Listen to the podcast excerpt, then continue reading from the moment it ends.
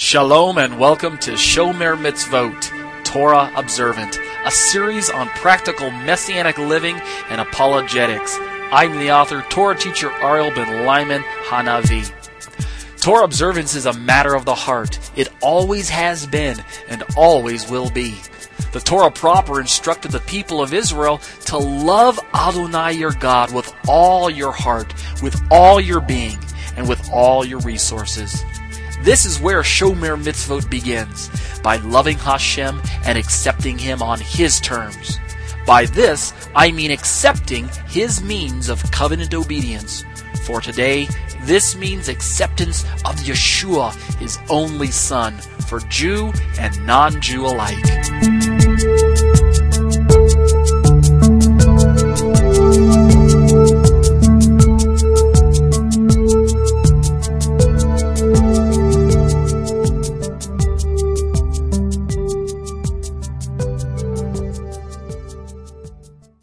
Shalom, shalom. My name is Ariel Ben Lyman Hanavi. I'm a Torah teacher at Congregation Kehilat Tunava in Thornton, Colorado. You're listening to Exegeting Galatians, a Messianic Jewish commentary. Let's open with prayer. Avinu Malkeinu, our Father, our King, Lord, we bless you tonight and we say, we thank you. We love you and we know that we serve a risen King. His name is Yeshua. He is our Lord. He is our Master. And we come tonight to glory in His name, to soak in His Spirit, to, to sit at His feet and to learn of His words. Lord, we ask you to give us the opportunity to press in, to strengthen our resolve to, to do what is right by your ways, to, to learn of your Torah, to put on the new man of Christ, to, to be filled with the Spirit, to walk into the Torah and to share the good news with those around us. Give us a heart to do righteousness. Give us a, a mind to uh, uh, set our our uh, set our um, hands to do uh, uh, the commandments. Give us uh, the desire to share, to witness, to speak of the things that we know are sure. Help us to be strong. Help us to resist. Help us to seek after your kingdom. Help us to hunger and thirst for righteousness. Give us the um, uh, the knowledge that we are walking by your name, that we are living by your words, that we are uh, upheld by your promises. Lord, we desire to put on the armor. We desire to keep ourselves from evil. We desire to to hide your words in our hearts so that we might not sin against you. Fill us with your goodness and your mercy, and cause us to um, to worship you afresh tonight. We thank you for the book of Galatians and for Paul and for um, the relevant information that is contained in this book. Thank you for the opportunity to share with each and every one of the students tonight. Lord, I take the responsibility seriously as a Bible teacher, and I pray that you'll continue to uh, give me um, strength to speak and to be bold and to be a witness and to be a light. Uh, bless each and every student who's joined tonight. Pray that you will open their ears to hear truth, and may they hear your voice as we study. We'll be careful, Lord, to give you the praise in all of these things. B'Shem Yeshua. Amen. Well, let's date stamp our recording. Tonight is uh, September 10th, 2016, and we're on week 40. That's right, we're, we're just up against a semester break. If you recall, from uh, previous studies, if you've been listening for any length of time, then you know that each semester is about 10 weeks long, and then we take a break for two weeks. So this means uh, after tonight, we won't meet on the 17th, and we uh, that is if we meet on a Saturday. We won't meet on the 17th, and we won't meet on the 24th. We'll pick up the uh, study again at uh, basically the near the end of September or the beginning of October. So two week break, no more uh, um, no more study for the next two weeks. Uh, that being the case, I invite you to go back during the two week break and catch up on lessons that you may have missed, podcasts that you haven't finished listening to, um, or if you're you're lagging behind and you're you're not quite understanding the study, uh, you can shoot me an email during that time, and uh, I'm more than happy to uh, dialogue with you. Um, visit my website at www.tasteoftorah.com, and if you want to shoot me an email, just look in the uh, look at the very top or I'm sorry, scroll to the very bottom of any of the web pages, and there's a little icon that looks like an envelope. Click on that. You can shoot me an email. My name's Ariel. And you can also um, click on the Galatians commentary while you're on my site and just uh, read. You, you can read behind. You can you can read past uh, teachings, or you can read ahead if you like. Um, I'm I'm fine either way. That being said, let's jump into some liturgy. For those students who are with me tonight, who've joined me by way of Skype, uh, if you look at your screen, let's entertain the blessing for the learning of the Torah, the Birkat Torah. And I'll go ahead and read the English first, and then I'll read the Hebrew. So, let's read this. Blessed art thou, Lord our God, King of the universe, who has selected us with his commandments and commanded us to join. I'm sorry, let's try that again. Commanded us to engross ourselves with the words of Torah. Please, Lord, our God, sweeten the words of your Torah in our mouth and in the mouths of all your people Israel. May we and our offspring and the offspring of your people, the house of Israel, may we all together know your name and study your Torah for the sake of fulfilling your desire.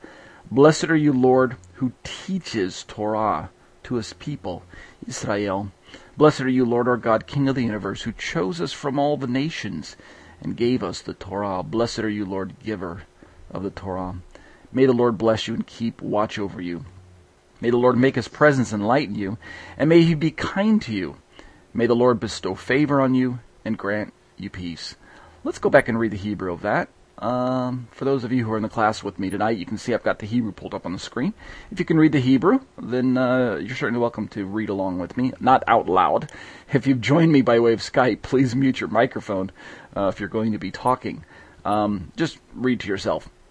The Hebrew reads, Baruch atah Adonai Eloheinu melech haolam asher kitshanu b'mitzvotai v'tzivanu lasok b'divrei Torah v'ha'arev na Adonai Eloheinu et divrei Toratacha b'finu ufiot amcha beit Yisrael v'nicheh anachnu v'te'etze'enu v'te'etze'e amcha beit Yisrael kulanu yodei shmecha v'yomdei Lord uh, v'lom I'm sorry v'lomdei Toratecha lishma Baruch atah Adonai hamlamed Torah la'amo Yisrael Baruch atah Adonai Eloheinu melech haolam asher v'achar banu b'kol ha'amim v'natan lanu et Torato. Baruch atah Adonai noten ha-Torah. And the Aaronic benediction that's captured in this blessing. Yiverecha Adonai v'yishmerecha, yair Adonai panai v'lecha v'chunecha, yis Adonai panai v'lecha v'yisim lecha shalom. All right, let's pull some uh, a passage out of the New Testament, the Apostolic Scriptures, along with the corresponding Greek. Since we're talking, since we're still right in the middle of the um, summary section in our study tonight, and since we're talking about um, covenantal nomism, this idea of doing the Torah uh, for the sake of maintaining covenant membership or maintaining loyalty to the uh, loyalty to the uh, uh covenant, etc. I've selected Galatians 5, 1 through 6 once again because of verse 4. I'm sorry, because of verse 3, where Paul says, I, every man who accepts circumcision is obligated to keep the whole law. I understand circumcision here to be a, a kind of a metonym for um, uh, taking on legal Jewish identity for a Gentile. And then the obligation to keep the whole law would be the um, the works of the law that gets added to Jewish identity from first century perspective. So um, Let's read this passage, and I'll read the Greek, and then we'll just jump into the study. Verse 1. This is from the ESV that I'm usually uh, uh, choosing. For freedom, Christ has set us free. Stand firm, therefore, and do not submit again to a yoke of slavery. Look, I, Paul, say to you that if you accept circumcision, Christ will be of no advantage to you. I testify again to every man who accepts circumcision that he is obligated to keep the whole law. You're severed from Christ, you who would be justified by the law. You have fallen from grace. For through the Spirit by faith, we ourselves eagerly wait for the hope of righteousness.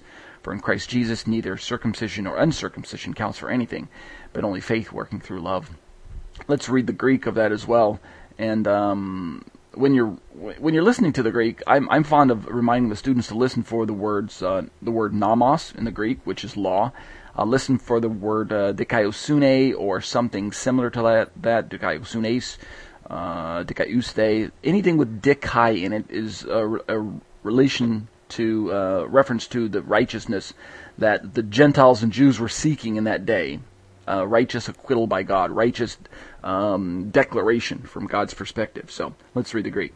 Te eleutheria hemas Christos eleutherosin stekata un kai me pollen zugoduleas in akesta. Ide ego paulos lego human hati in peritem nesta Christos humas uden o felese marturo mai de pollen panti anthropo peritem nomeno hati o pheletes est in ton nomen poiesai.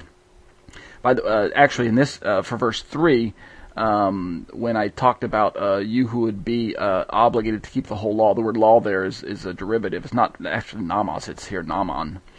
Um, uh, so let's pick up uh, the reading again in verse 4. Katergetata apo Christu hoitinis in namu. And there, there, there's our law there. Those who would be justified uh, by the law and those who are severed from Christ who are trying to be justified by the law. There's that uh, namos there. Uh, uh, namo namo dikaiuste tes uh, caritas exhibisate. Verse five. Hemes gar pneumati ek pistios elpida dikaiusunes epic epic dekamitha. And verse six. In gar Christo Jesu. Uh, uh, ute per tome ti escue ute acrobustia alapistus diagapes in ergumene. Okay, that's our Greek reading for tonight. Let's jump into the study. Uh, last week we left off near the bottom of page. Actually, we left off near the top of page 77, where we are about to read this quote from Tim Hegg explaining um, uh, Habakkuk 2:4, "The righteous shall live by faith," and we're really talking about this idea of faith and faithfulness being two sides of the same coin in both the Hebrew language, the Greek language, and really the mindset of those who would read those verses. Let me back up and get a running uh, start. Um, we'll back up to the page, to the top of page 76 if you've got the written commentary, um, and we'll start with the paragraph uh, about what we learned. Remember, we're in the summary section, which is topic nine for my commentary. And we're just, this is basically an overview of, of what we've learned in the Galatian study so far. And this particular section of the summary is entitled Covenantal Nomism. What we learned from our studies on this topic, actually, I'm sorry, it's Covenantal Nomism and Justification. Sorry about that. What we learned from our studies on this topic of, um, of uh, justification, um, covenantal nomism, things like that, is that axiomatic for Paul in his teaching on covenantal nomism and justification is his messianic understanding and application of Habakkuk's famous pasuk, the famous verse, which we just quoted, the righteous shall live by his faith, Habakkuk 2.4, which again, we, we already know it's, it's lifted for us in Romans 1, uh, I think it's 117.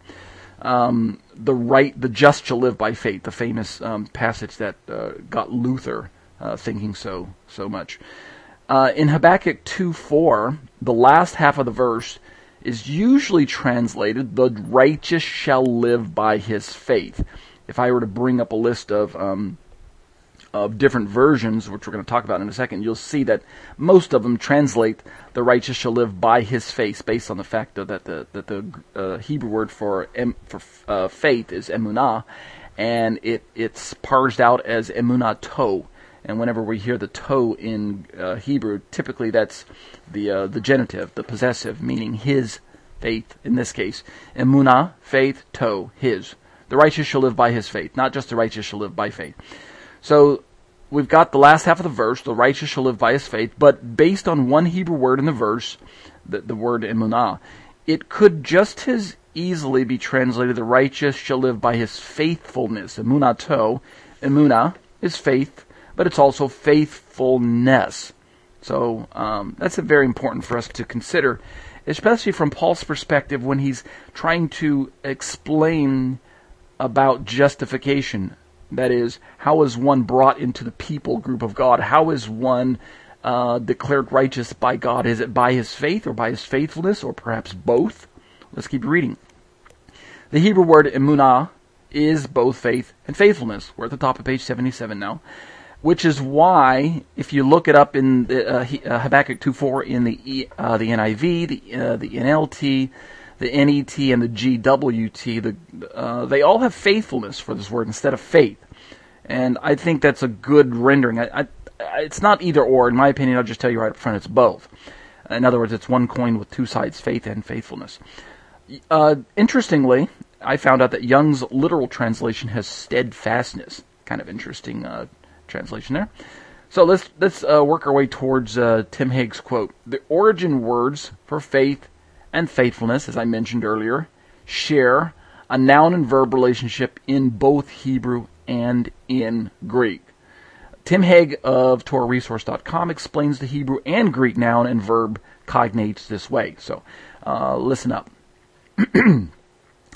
One of the major difficulties we encounter in our discussion of trust, believe, and faith slash faithful, these words that we find in our Bibles, is that we have, uh, I'm sorry, is that there's no corresponding verbal form of faith in the English language. You understand what he's saying? We have no way of saying that one, quote, faithed, end quote, or that someone is, quote, faithing or faithing in God. We, we don't speak that way in English. We usually say someone is believing, something like that, or one believed. Yet in both Hebrew and Greek, Hegg goes on to say, the word group expressing the concept of faith also contains a verb cognate.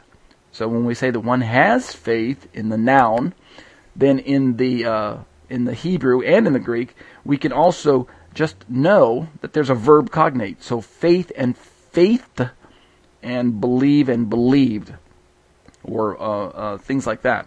So, for instance, Hegg goes on to say, the Hebrew word aman, uh, which he's translating as to be supported, uh, from which we derive the verb to believe, has the corresponding noun emunah. Uh, just as a side note, aman is is the Hebrew word where we get the uh, where we get our word um, amen from, and also in in uh, Greek, I think it's just a transliteration of the Hebrew uh, amen, if I if I remember. It. So basically, aman to be supported uh, gives rise to the verb to believe, and it has the corresponding noun, emunah, which means faith or faithful, which is why we translate it that way. Likewise, if we turn to the Greek, we have pisteuo, which we usually translate as to believe, and it has the corresponding noun, pistis. See how they're related? Pisteuo, the noun, has the cor- I'm sorry, pisteuo, the verb. Usually Greek verbs end in o sound. Pisteuo to believe has the corresponding noun pistis, which means faith or faithful.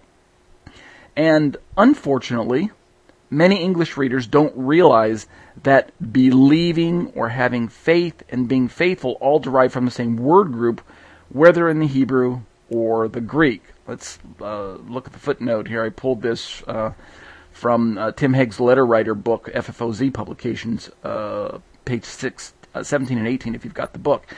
And Tim makes a note that the um, speaking of the uh, um, the word aman uh, that he uh, referenced, the Qal stem, which is a, a, a, form of the Hebrew root word, shows up one time in the Tanakh in Lamentations 4:5, and the root meaning of supported is actually derived from the meaning attached to its usage in other forms.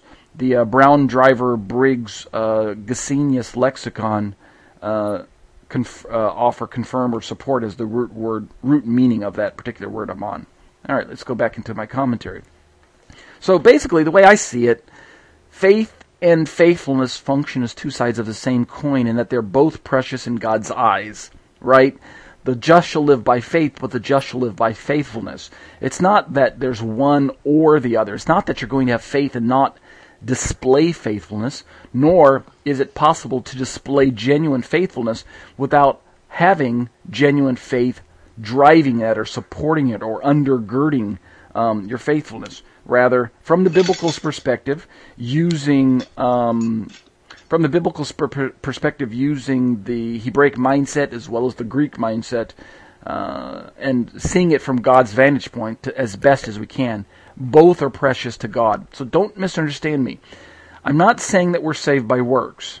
I'm not saying that the person is justified by faithfulness in the sense that a person is saved by his faithfulness. He's not saved by the faithful works that he does. He's saved by faith. But what I am saying, as I keep reading my uh, commentary, what I'm saying is that genuine faith will lead to genuine faithfulness. And in this sense, righteousness, when we're talking about dikaiosune and dikaios, uh, those words that we encounter in the Greek when we read through Galatians that we've been seeing, that I've been highlighting in my commentaries. Righteousness, you know, being declared righteous, being declared justified, um, can be defined in two ways from a biblical perspective. And I say defined, I mean can be categorized, can be observed, uh, to be displayed in the Bible in two ways. We have behavioral righteousness, which is um, what most people would be call, would call um, uh, sanctification. It's actually doing what's right. And then we have forensic righteousness, which is essentially what Christians call justification or faith. Um, forensic righteousness, which is being regarded as righteous in, this, in, in these two senses, in the sense that we're, we're, be, we're uh, declared righteous in this sense that A, God has declared a person cleared of guilt for past sins, right? That's part of the justification, the behavior of the um, the forensic righteousness that we uh, take on when we when we put on Messiah. So that's one sense, and then there's another sense. It's B that God has given a person a new human nature inclined to obey God rather than rebel against Him as before. So we we get both of these when God declares us righteous uh, from His perspective. When God brings the gavel down in our favor because of what Messiah has done for us and because of the fact that we have accepted the Messiah's atonement on our behalf, God declares us righteous, and He gives us not only the declaration of righteousness, in other words, He clears our, us of, of, guilt, but He also uh, empowers us. He He He uh, gives us a new volition, a new will. He He gives us the ability to um, want to do right. He uh, gives us a new inclination to to uh, obey Him, and that's in fact what leads us to actually walk into righteousness from a behavioral slash um, just a sanctification perspective. Make sense? All right. In other words, God doesn't just save us and then leave us leave us to ourselves to try and figure out what it means to walk in righteousness. He empowers us by His Spirit. That's why He puts His places His Spirit within us. That's why He fills us with His Holy Spirit and calls us and uh, um, those types of things. So, um, Millard Eckert, uh, Erickson states it this way: "Quote: Sanctification is a process." By which one's moral condition is brought into conformity with one's legal status before God. End quote. And that seems to make sense to me. If you have been declared righteous by God, if you have been justified, or to use 21st century lingo, if you've been saved, then it's only natural that you should have a heart to want to walk after righteousness and do what God asks you to do. You should not um, want to run back to sin, especially after God cleared you of it. If you do, then you might want to check yourself. You might want to rethink your salvation experience. That's at least according to the way I understand the Bible to um, demonstrate genuine salvation as uh, as um, recognized from God's perspective. So let's keep reading. We're almost finished actually with um, this particular section on justification. I'm sorry, on uh, covenantal nomism and justification. We're actually in the section called justification. And I think we're going to make it to Acts 10 tonight as well. Uh, make it to and finish it, and then we'll we'll probably take a bite out of the under law section um, in the next half hour as well.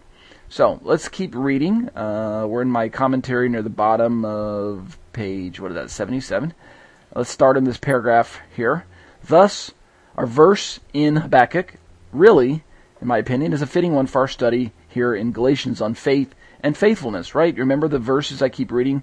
Um, a person who's trying to be declared righteous by keeping the law. It's not so much that they're trying to be declared righteous by their works, so much as they're trying to attain membership into Israel by being declared legally Jewish if they weren't born with the status.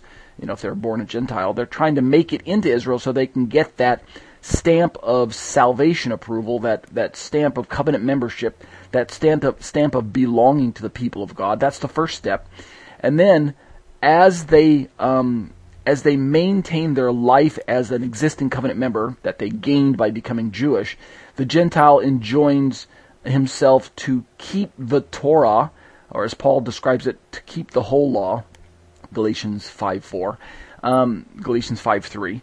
Um, he enjoins himself upon Torah obedience because it is it is the the mechanism of keeping Torah that the covenant member believed would help keep him or maintain his position as a covenant member, the, the covenant membership that he earned by either born, being born Jewish or becoming a Jew. So it's not so much that he's keeping Torah to gain membership into the group. Rather, he's keeping Torah to maintain and to remain in the group and to have God declare him um, uh, a covenant member uh, at the end of day at the end of the day. So that's kind of the language that I understand Paul to be using in his letters to Galatians, and sometimes you see this carried over into Rome. So indeed, the, the Habakkuk passage, I, as I continue, this passage is a decisive verse for the Apostle Paul. We already know that because we, we read it in Romans chapter 1.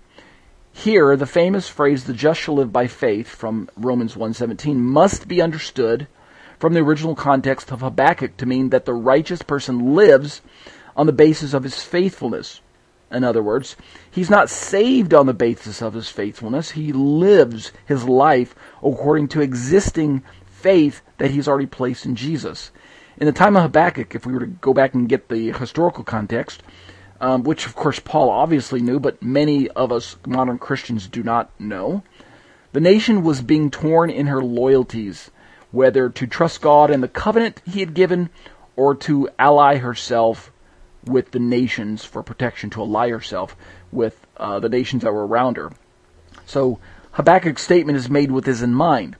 The righteous, that is, those who have faith in God, will live, that is, be protected and sustained by faith, that is, by demonstrating a faithful trust in God and His promises. That's how I see the verse.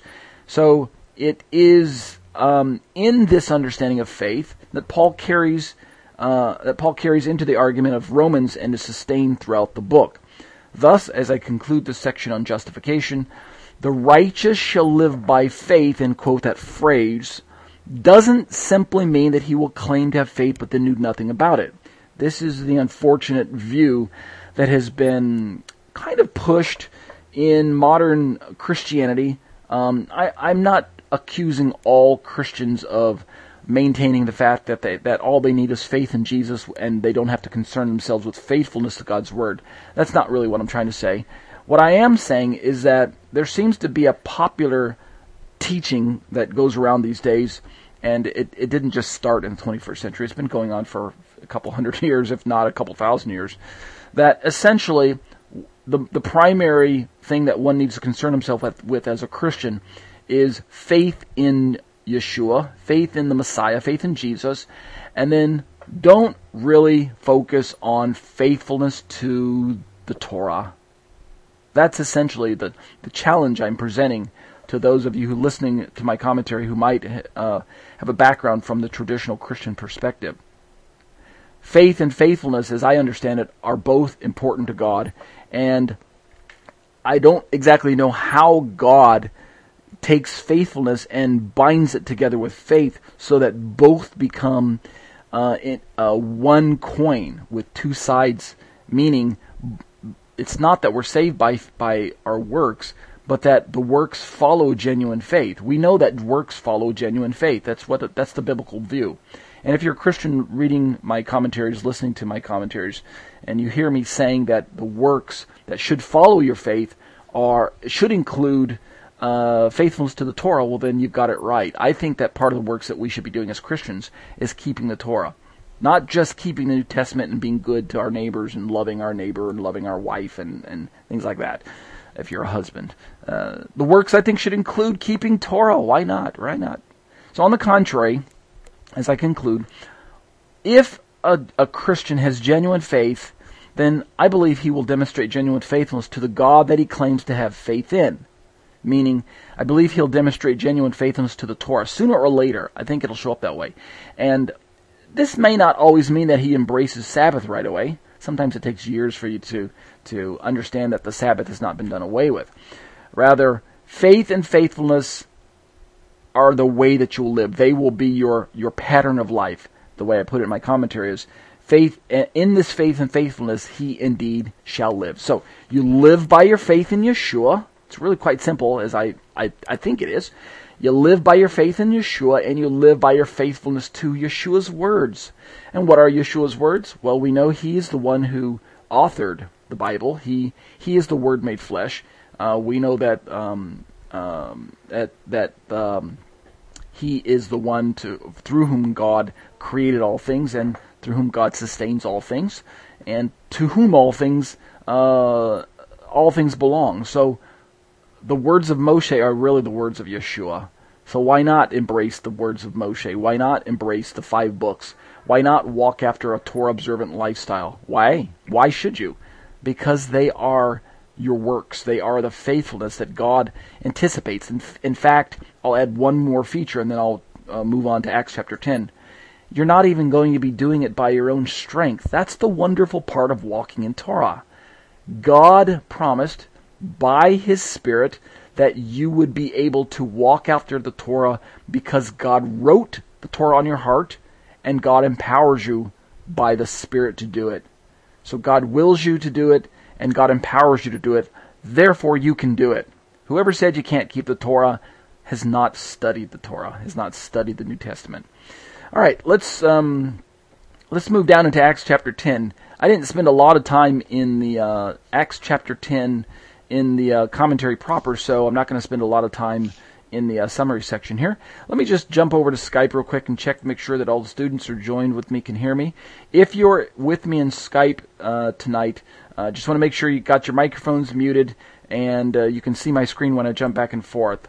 So, um, let's turn to Acts chapter 10, uh, or turn to the summary version of it. This is just a real quickie, uh, just to remind you of what we covered.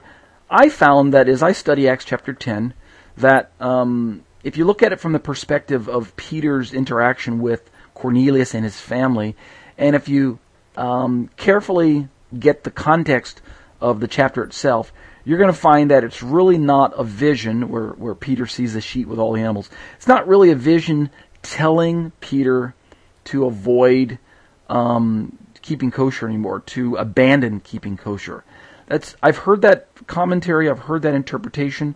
Um, I I disagree with it. I don't think it's the strongest com- interpretation of the passage. What did I find? Let's read. In section six of this commentary to Galatians, we conducted another test case using Peter and the account in Acts chapter 10. I say test case because I've got this hypothesis that a lot of what what you're going to find in the New Testament is this idea of um, covenantal nomism as seen through the lens of works of the law, um, Jewish identity for the sake of covenant membership, and uh, Torah keeping for the sake of maintenance of, of covenant membership. That's my hypothesis. That's my, my thesis. Um, what we found as we studied Acts chapter 10 is that the Jewish nationalism that was present in Paul's Galatians was also very much alive and well in Peter's book of Acts experience with Cornelius. To be sure, Peter himself needed to be taught a very valuable lesson on Gentile equality and Messiah. And I believe that that's the reason Hashem sent the vision in the first place. So what I found is that if the rabbinic literature that's, that survived the destruction of the second temple is any indication of the pattern of religious life in first century Israel, then the Judaism of Paul's day, I'm sorry, of Peter's day, held to the common belief that Jewish Israel held an exclusive place among the righteous peoples of the earth. They had basically, as I describe it, they'd hijacked righteousness. They'd hijacked um, uh, an audience with God.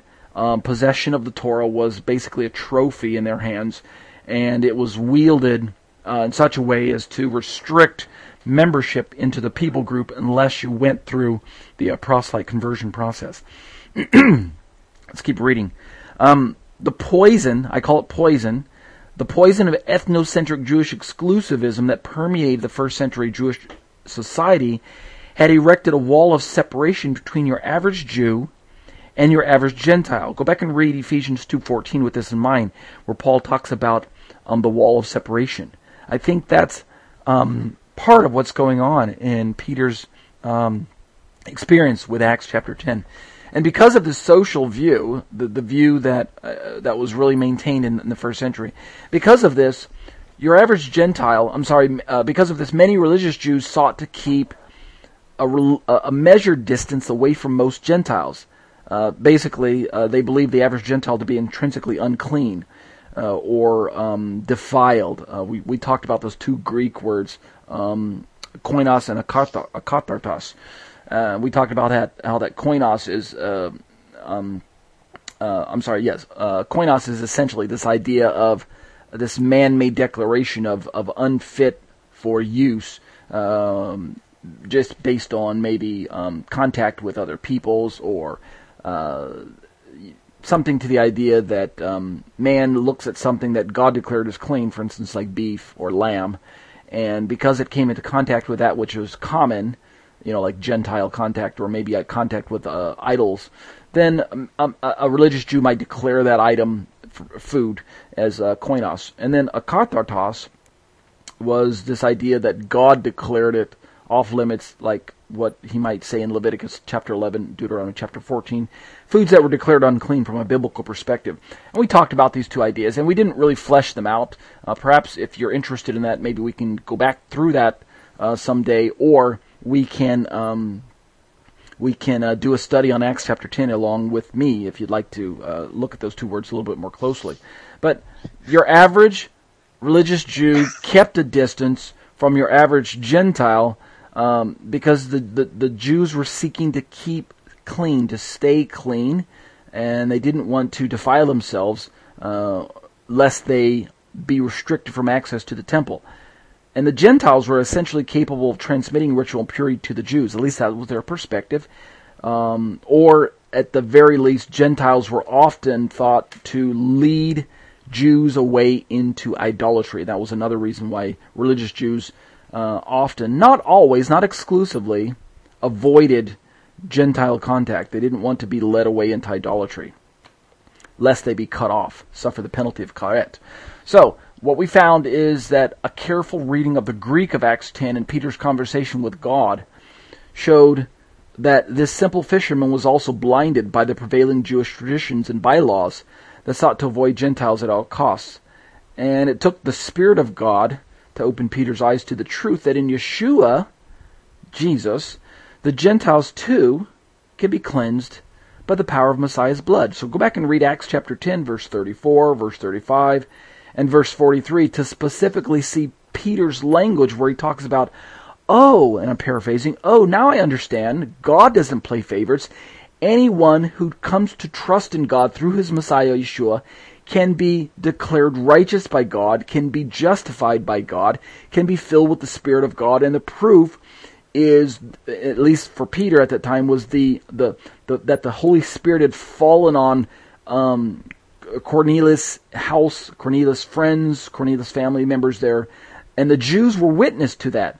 And remember, the thing that made this all the more amazing to Peter and his Jewish companions was the the nationalistic view that the Holy Spirit was reserved for Jews only, specifically religious Jews, but the Holy Spirit was the Spirit of holiness that was only poured out on existing covenant members, that is, Jewish covenant members. So, how could these Gentiles receive the otherwise exclusive Spirit of God without having undergone the formal conversion to Judaism first.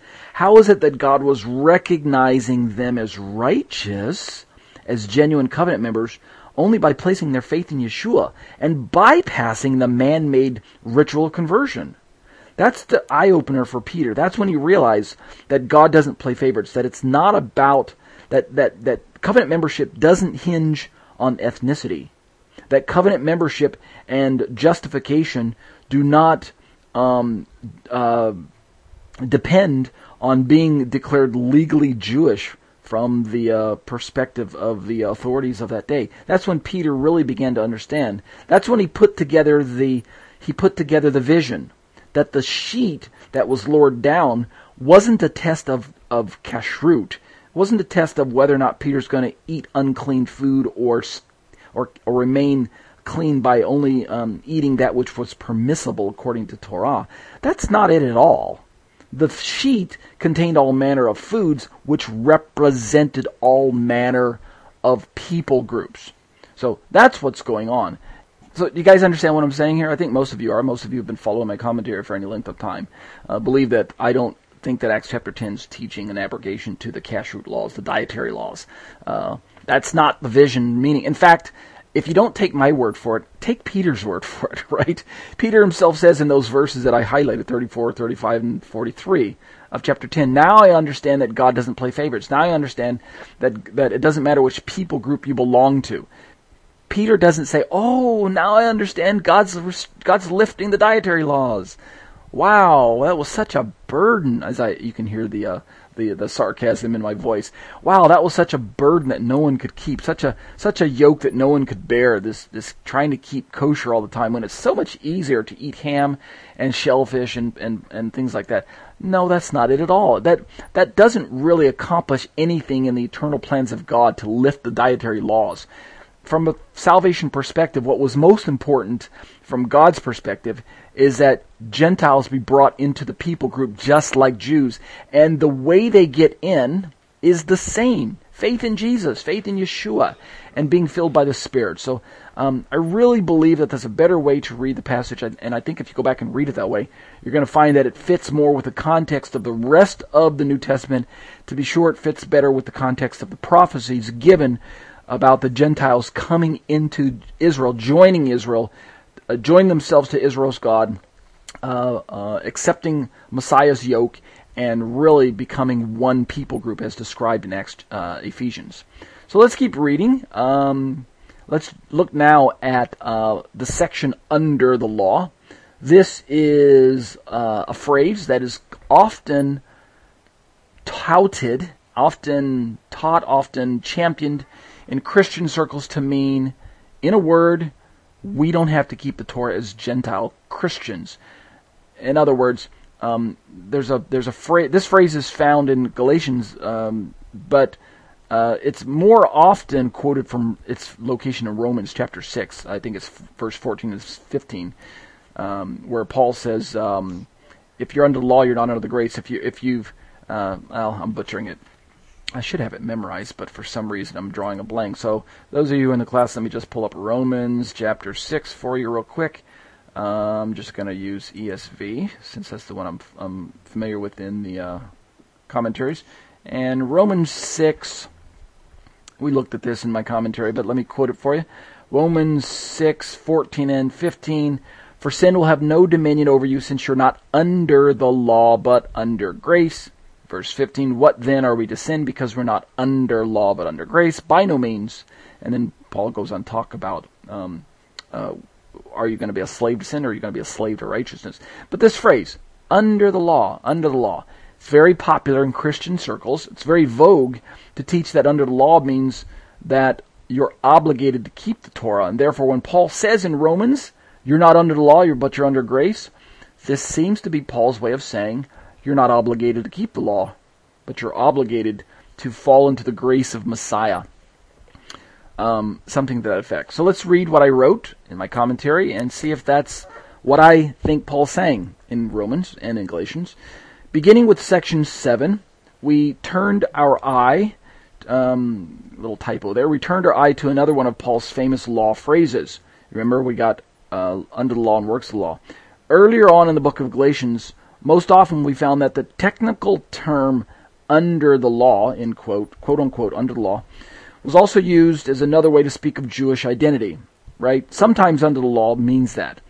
Uh, for Gentiles wishing to be included into Israel, uh, what I found is that the man-made ritual known as conversion could ostensibly secure this legal identity.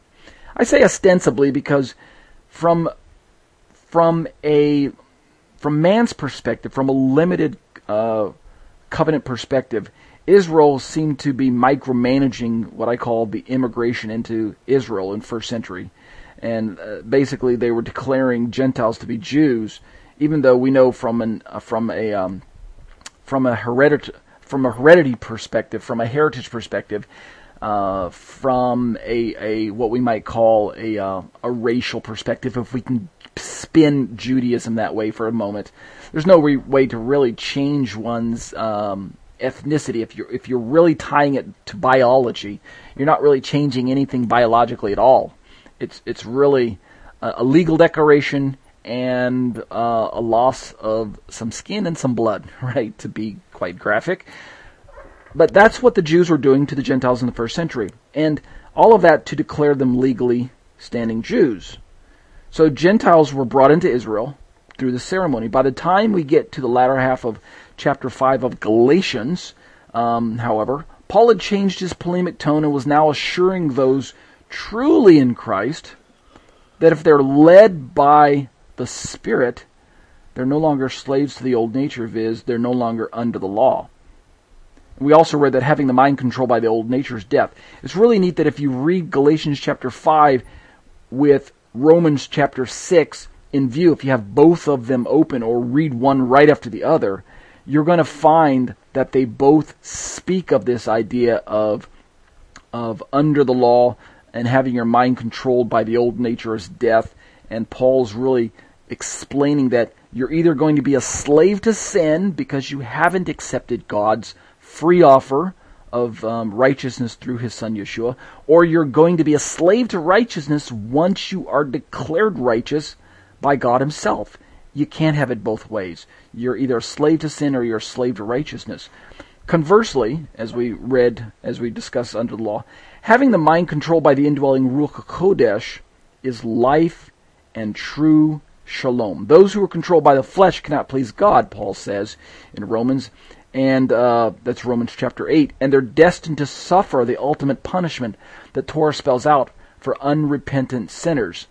And uh, this this is basically condemnation.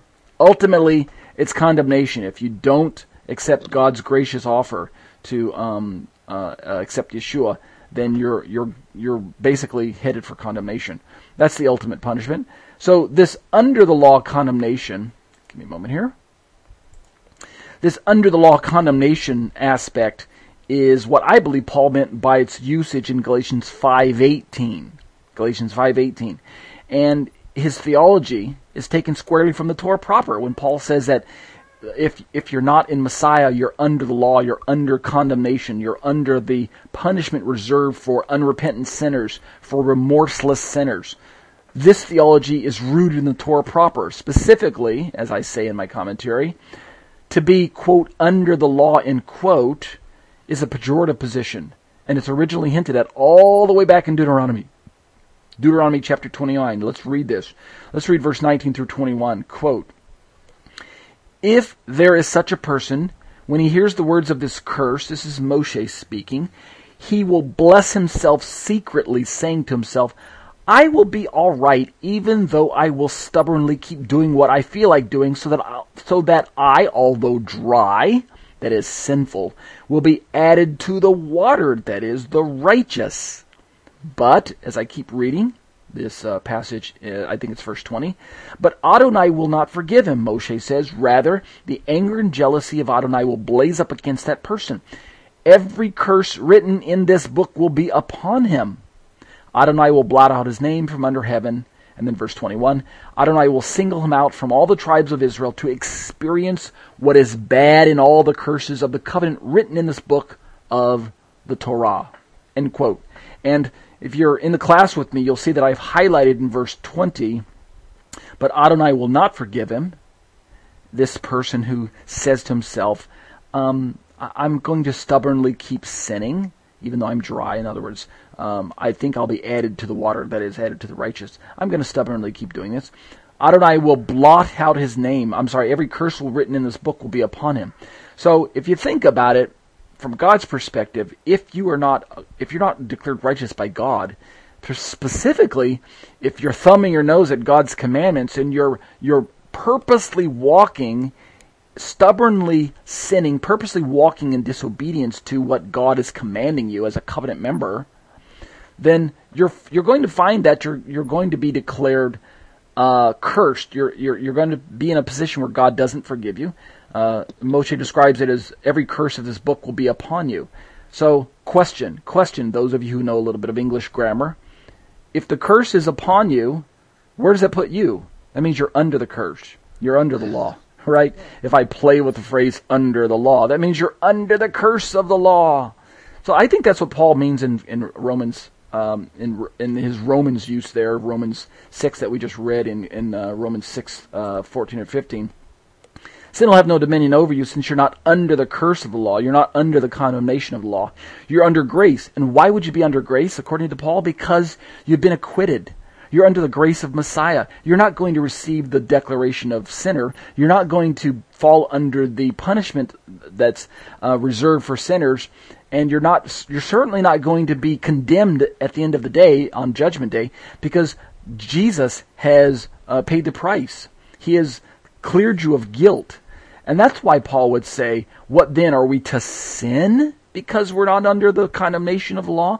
Because we're not under condemnation? Because we're not under the ultimate penalty? And we're not under God's thumb of judgment? Are, are we then to say, Wow, this is a license to sin because God's not going to punish me? It's almost like the person um, being speeding down the road with this assumption that he's not going to get pulled over by the police because he's been given some kind of free pass from the judge. You know, he's been acquitted by the judge of of a previous speeding ticket, so now he thinks it's okay to speed because he's not going to get uh, hauled into court and given a ticket and given a fine and getting his points taken off his license. That doesn't work at all. Everyone understands my analogy. Well, it's the same thing going on in the Bible. God's not saying just because I cleared you of sin, cleared you of guilt, declared you righteous, and, and placed you under the grace of my Son, that now you have a license to sin. Perish that thought. So Paul's trying to say, are we to sin because we're not under the penalty of the law, but under grace of Messiah? By no means.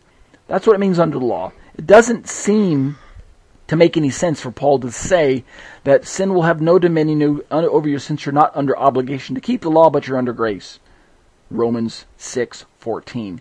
That doesn't fit the context of any of Paul's commentaries uh, to the law that we read about in his letters. That doesn't seem to fit with the theology of the uh, passage that we just read in Deuteronomy. It doesn't fit with any of the um, covenantal language that we read about in the Torah. Once God declares you acquitted, go ahead and start sinning. Doesn't fit. Um, what then, verse 15 of Romans 6, are we to sin because we're not under obligation to keep the law but under grace? By no means. Also, doesn't fit with the context. So it's better to read at least this version of um, of uh, under the law as the way I'm describing it. So let's go back to my commentary.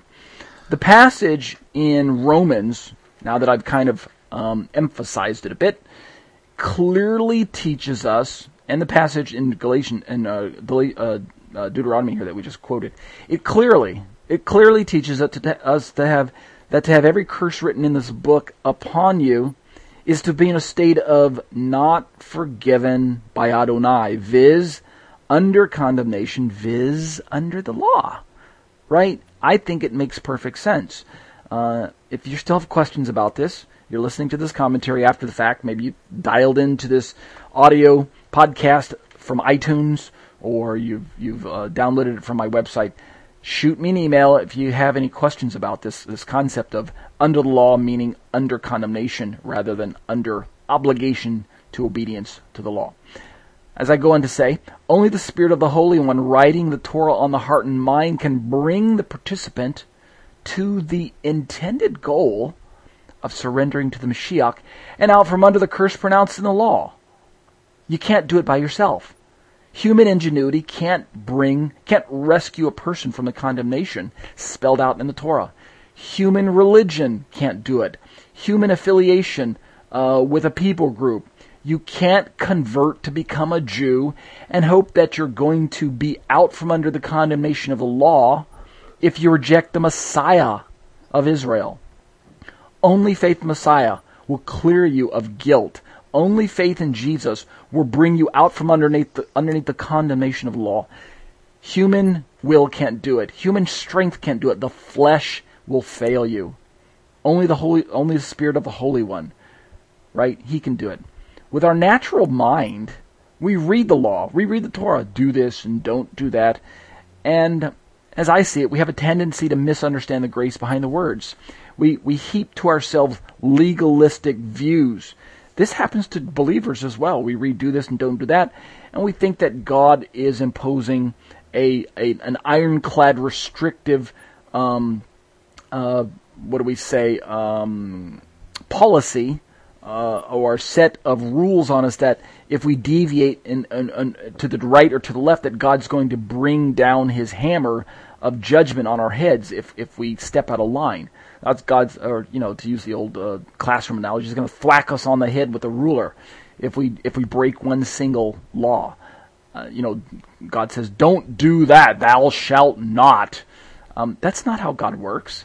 God's not a stone cold legalist, right? We are under grace. We are going to disobey from time to time, and that's why we have the grace of God to help us um, make mistakes and correct those mistakes. Yeshua came, as I say, to explain the gracious intent, the gracious intent of every command by explaining the primary thrust of the Torah in the first place.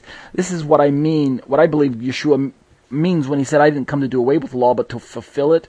To, I didn't come to abolish, but to fulfill, to strengthen, to set it on a, a more sure standard by giving you the example to model after, namely my own life. This is Yeshua speaking in Matthew chapter 5, the famous uh, 19 through uh, 21, I think, Matthew 5, somewhere around there. Um, I didn't come to do away with the law. I didn't come to abolish the law, but fulfill it. I think Yeshua gave us the, the, the perfect example to model after. He was perfectly Torah observant, but he modeled Torah obedience, but he also explained, as I go on to say, he explained the primary purposes behind the Torah. And what was that? Leading the readers of the Torah to a genuine trusting faith in the Messiah found therein, namely himself the primary purposes of the law was not just to get us to keep the laws. Moshe tells us that um, God gives us, I'm paraphrasing parts of uh, Deuteronomy chapter 31, um, the law, parts of the law were given, and we know this to be true because Paul's going to um, confirm this in Romans chapters 9 and 10. We know that, that one of the primary purposes of the law was to highlight the Messiah, to lead the, the covenant member down the path of righteousness right into the arms of the Messiah, the, the Messiah who's waiting for him to, to accept his, his uh, atonement and such. Uh, that's what Paul means in Galatians, where he talks about the, the pedagogue uh, leading the, uh, the person to the teacher of righteousness. Who's the pedagogue? The pedagogue is the Torah itself in the hands of the Holy Spirit leading the student, the boy, the boy in this case, which would be us, the Jew or the Gentile seeking after God, leading us to the teacher of righteousness. And who is the teacher of righteousness in that Galatians passage? It's none other than Yeshua himself. So, and we're going to read about this. Uh, I'm just getting ahead of myself. So, um, those. Uh, give me a moment. Let me pause uh, in my teaching. I'm trying to make sure that my students were able to make it into the class. I didn't see anyone join. Uh, even though I gave out the Skype link, let me just check real quick. And we can edit all this out of the conversation if I need to. I didn't see them join, but maybe. Uh, let me keep reading the commentary. We've got about just about a minute or two left. Um, I think I'll read this commentary, and I, I, I, think we'll be able to make it through this this passage, this uh, paragraph, and that we'll make it through this section on under the law, and we'll be poised uh, when we return from the break to talk about the uh, section on Shomer Mitzvot, top of page 80. So, in my final paragraph to this section on um, under the law, those of us who claim membership in an existing Torah community, the One Law movement, aka the Messianic Jewish movement, which most of the people listening to my voice right now, most of the people who join me uh, uh, each week on Skype, you belong to this group. Listen up we confidently affirm and teach obligation to Torah commands for both Jews and Gentiles in Messiah. Amen? That's a good place to say amen. And yet Paul says in Romans 6:14, like I referenced earlier, that we're not under law but under grace. The difficulty in correctly interpreting Paul is in understanding that his uses of the word law in many of his letters applies the definition from the context, which means the root Greek word used uh, for law, nomos, equals law. It can apply to a variety of definitions. Paul's quote not under the law phrase in Romans 6:14 is preceded by quote for sin shall not have dominion over you end quote we already read the verse earlier So the way I see it, in this verse, as I conclude, law does not mean we are not under obligation to Torah commands. That's the popular Christian interpretation of Paul's words where he says we're not under the law, we're under grace, meaning we're not under obligation to keep the law. Rather, and as I, I said this before, but I'm just reading it now for us to so you can have it articulated in case you want to copy and paste this and send this to your Christian friends and family who, who hold to the opposing view. Rather, under the law here most naturally functions in this verse as shorthand for, ready for this? Quote, not under the bondage of sin and therefore under the condemnation of law, end quote. Which, as I see it, is a just condemnation that's reserved for unrepentant sinners. And the reason we're not under the condemnation of the law is because we're not under bondage. And the reason we're not under bondage is because we've been set free and, un- and are under the grace of Yeshua's blood. Makes sense? Sounds seems to make sense to me. So, with that in mind, um, let's go ahead and conclude uh, this portion of our commentary. Uh, remember, we're on week 40, which means we're on the semester break next week. We will not meet next week. We will not meet the week after that. Take uh, take an opportunity for these two weeks to uh, enjoy yourself, relax. Uh, I recommend that you go back through my commentary if you have time. Go back and uh, catch up on old podcasts that you did, haven't finished listening to. Um, when we return from the break after two weeks, we will um, be ready to start uh, week 41 with the top of page 80. Uh, we're right in the middle of the uh, summary section, and we're going to start this um, uh, topic t- called Shomer Mitzvot. Let's close in prayer. And for those of you who are in the live class with me, you're certainly welcome to stick around for about the next 10 or 15 minutes. I'll entertain questions and comments, uh, things like that about the study. Let's close in prayer.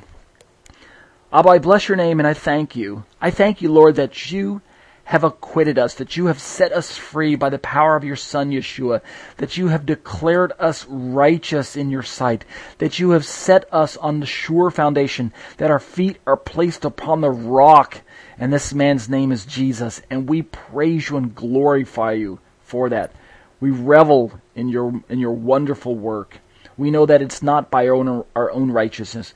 We know it's not by our ethnicity as Jews. We know it's not by our conversion to Jewish identity as Gentiles.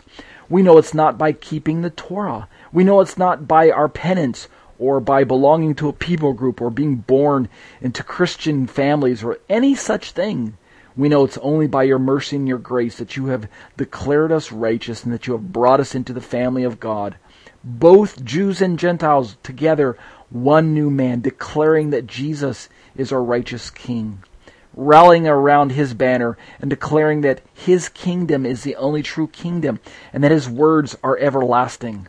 Thank you, Lord, for filling us with your Spirit according to your promises, according to your covenant keeping power.